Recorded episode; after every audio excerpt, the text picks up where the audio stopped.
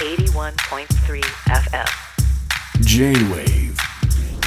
Jam the planet.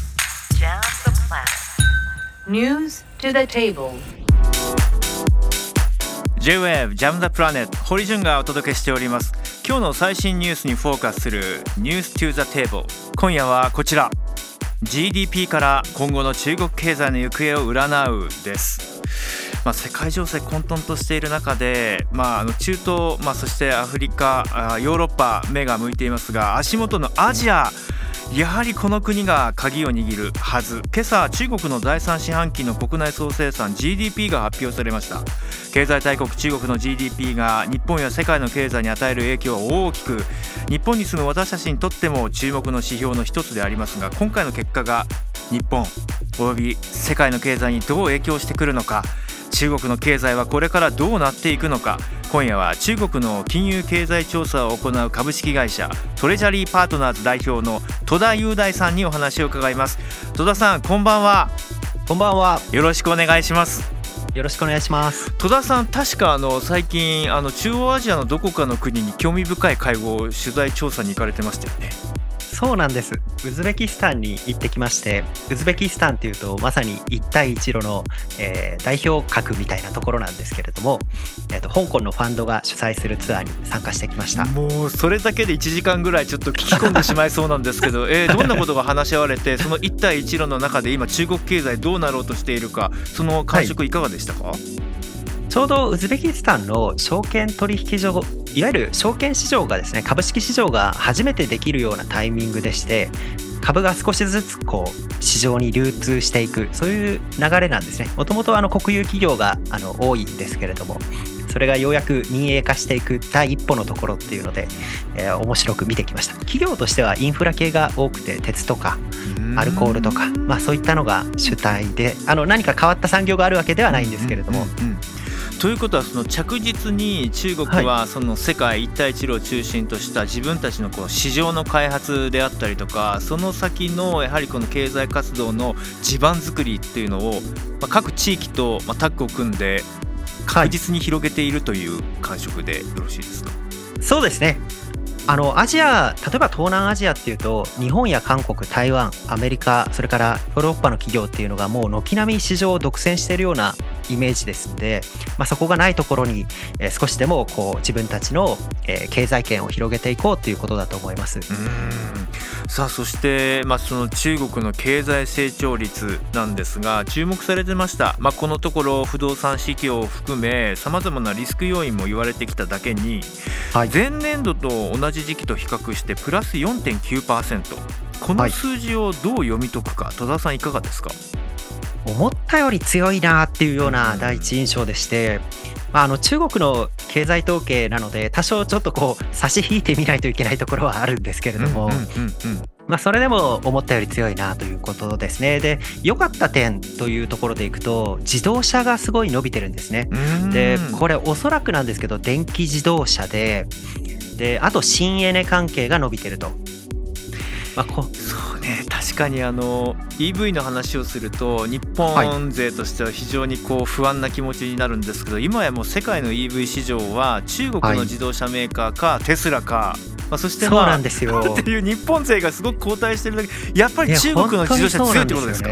そうなんですよね。で中国関係者で話すといつもその話題になるって自動車だけはちょっとすごい勢いだねっていうのがまああのあれなんですよね。そのルーマーというか噂なんですよね。我々の中での。そうかでも確かに僕が経済ニュースのキャスターをしていた頃10年前ですけど当時からはい。あのスモールハンドレットと呼ばれて町工場が実を言うと電気自動車を中国の農村部で作り始めていたりとかするというなるほど。本当にまあ最初おもちゃのようなものでこれが中国の未来をどう左右するのかみたいなナレーションで当時10年前語ったんですけど間違いなくそういう草の根的な産業作りがここに花開いてるなっていうのを痛感しますね。そうですね。製造業がやっぱり今回もなかなか底堅かったんですが、まあ、中でも特に自動車関係というのがすごい勢いだというような感じですね。そういう意味で言うとそういったその金融取引の、はい。まあ、例えばリスク要因だったりとか不動産に関しての不透明さであったりとか、はい。そういうことはあまり大きな問題にはなってないということでよろしいですか？ああ、えっ、とですね、不動産はあの大問題でして、大問題。あのこれはもうボロボロなんですね。今回の GDP もその5%に達しない一番の理由は何かっていうと不動産でして、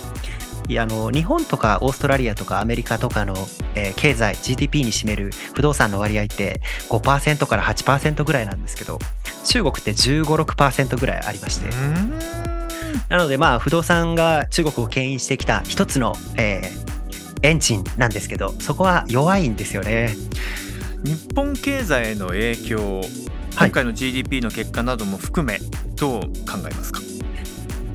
堀さんからもお話あったんですがやっぱり日本との関係ってものすごく深いのでそのなかなか中国が失速するというのを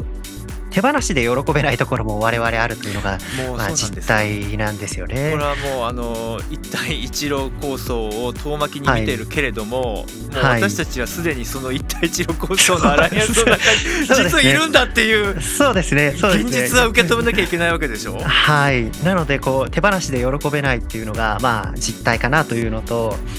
えー、とそれとですねあとはそのインフレ今世界中で物価が高いっていうの問題になってますけれども、まあ、アメリカとかヨーロッパが先にインフレ上昇しましたけど中国と日本は若干遅れてるわけですね、1年ぐらい。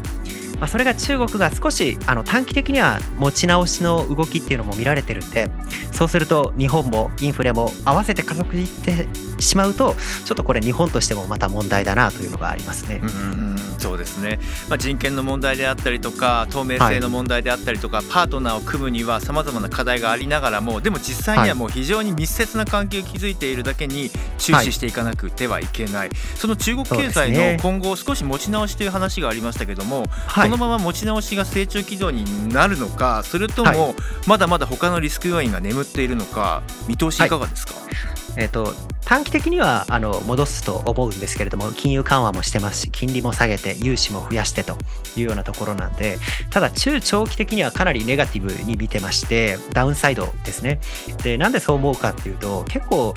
あの人がやっぱり離れていってしまってると。うん。で特に先進各国 G7 の、えー私の友人とかっていうのはもう軒並み本国に帰ってしまっていまして、うんうん。でやっぱ背景にはですねちょっとこういつ何かを理由に捕まえられるか分かんないとかですねちょっと落ち着いてこう仕事をできる環境ではなくなってしまったっていうのがあって。で習近平氏3期目ですけれどもやっぱそういったところからなんでしょう内に向いているというかですね権力集中とか権力闘争の方に向いてしまって若干ビジネスがおろそかになってるのかなという気はします。はい。いやあの非常にこうクリアな解説戸田さんありがとうございます。ぜひちょっとまたそのさまざまなお話の続きもお伺いしたいのでこれからもよろしくお願いいたします、よろしくお願いします。中国の金融経済調査を行う株式会社トレジャリーパートナーズ代表の戸田雄大さんにお話を伺いました。ありがとうございました。J-Wave Jam the Planet.